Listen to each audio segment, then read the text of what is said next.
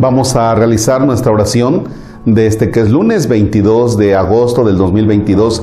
Vamos a la segunda carta a los tesalonicenses en el capítulo 1, versículos del 1 al 5 y después abordaremos también el, el versículo 11 y 12.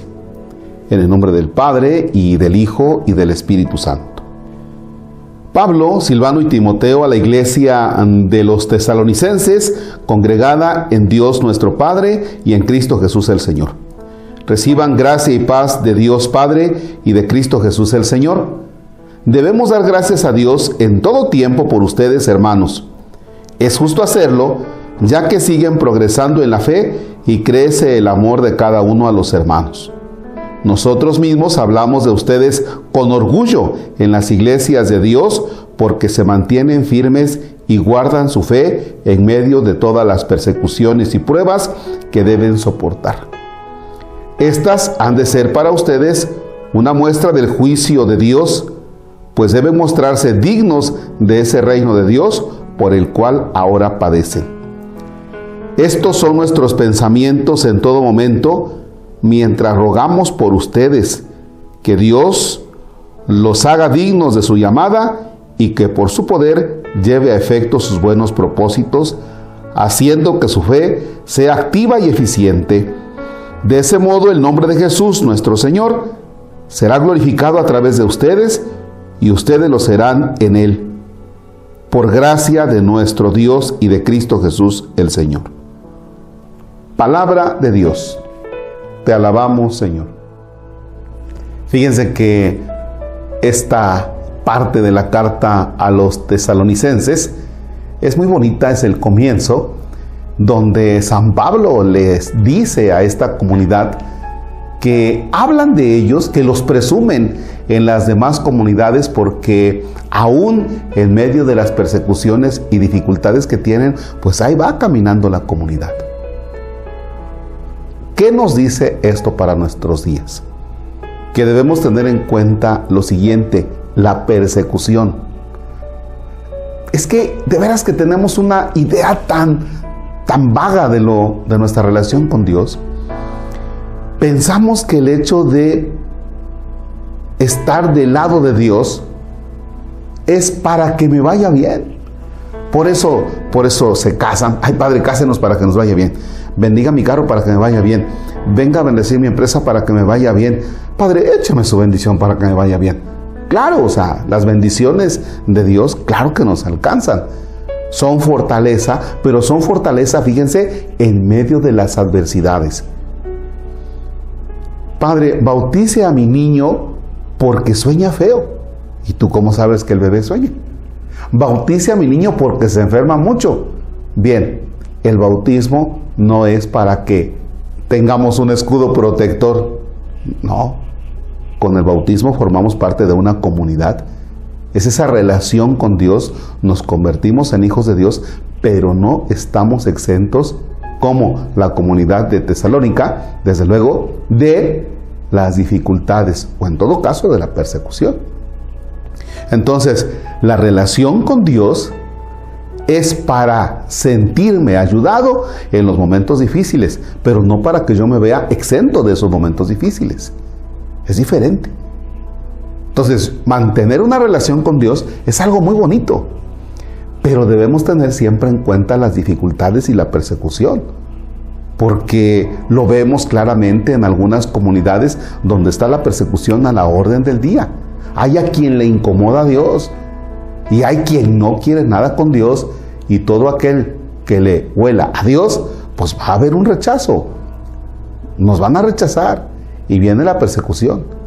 Es lo que San Pablo deja claro, dice, presumo la fe de ustedes aún en medio de las persecuciones. Ahora, bien, ¿cómo tiene que ser nuestra relación con Dios aún en medio de las persecuciones? Una relación profunda, fuerte donde se manifiesta la fe. Ahora, ¿cómo tiene que ser nuestra fe en el mundo de hoy? Nos lo dice también la carta. Si usted puede ir a la Sagrada Escritura y va a leer nuevamente este texto, la fe tiene que ser activa y eficiente. no adormilados. Oiga, ¿y usted tiene fe? sí, yo tengo fe. ¿Y cómo se manifiesta su fe? Ah, pues que ando con mis manitas juntas todo el día y, y que en mi altar pongo una veladora. No, mi vida.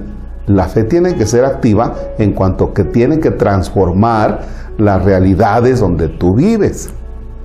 Tu fe se tiene que manifestar en el ambiente en el cual te desenvuelves, sea el campo, sea la empresa, sea la oficina, sea la calle, sea dentro de una cocina, ahí se tiene que manifestar tu fe activa, eficiente. Se tiene que oler los frutos de la fe, ¿ya?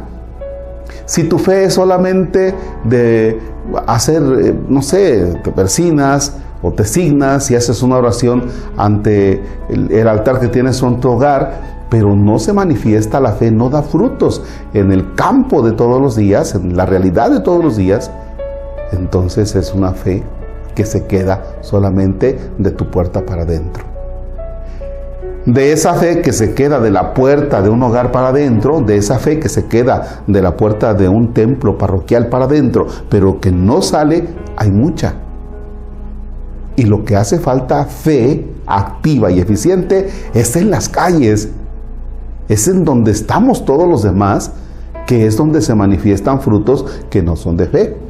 Por eso la delincuencia, por eso la corrupción, por eso tantas cosas que vemos porque la fe se ha quedado encerradita. Y es una fe muy parca, es una fe muy convenenciera. Creo en ti, Dios, para que me vaya bien. Creo en ti, Señor, para verme exento de esto. No.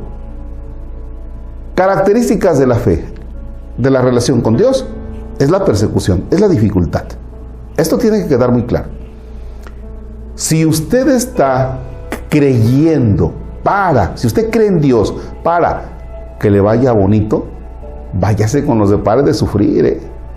Porque aquí en la Iglesia Católica algo que debemos tener en claro es que aún con la fe, aún con la relación en Dios, hay dificultades. Y muy valientes son aquellos que en medio de las dificultades siguen con una fe eficiente, con una fe activa. Padre nuestro que estás en el cielo santificado sea tu nombre, venga a nosotros tu reino. Hágase tu voluntad en la tierra como en el cielo. Danos hoy nuestro pan de cada día, perdona nuestras ofensas como también nosotros perdonamos a los que nos ofenden. No nos dejes caer en tentación y líbranos del mal. Señor esté con ustedes. La bendición de Dios Todopoderoso. Padre, Hijo y Espíritu Santo, descienda sobre ustedes y permanezca para siempre. Que tengan un bonito lunes.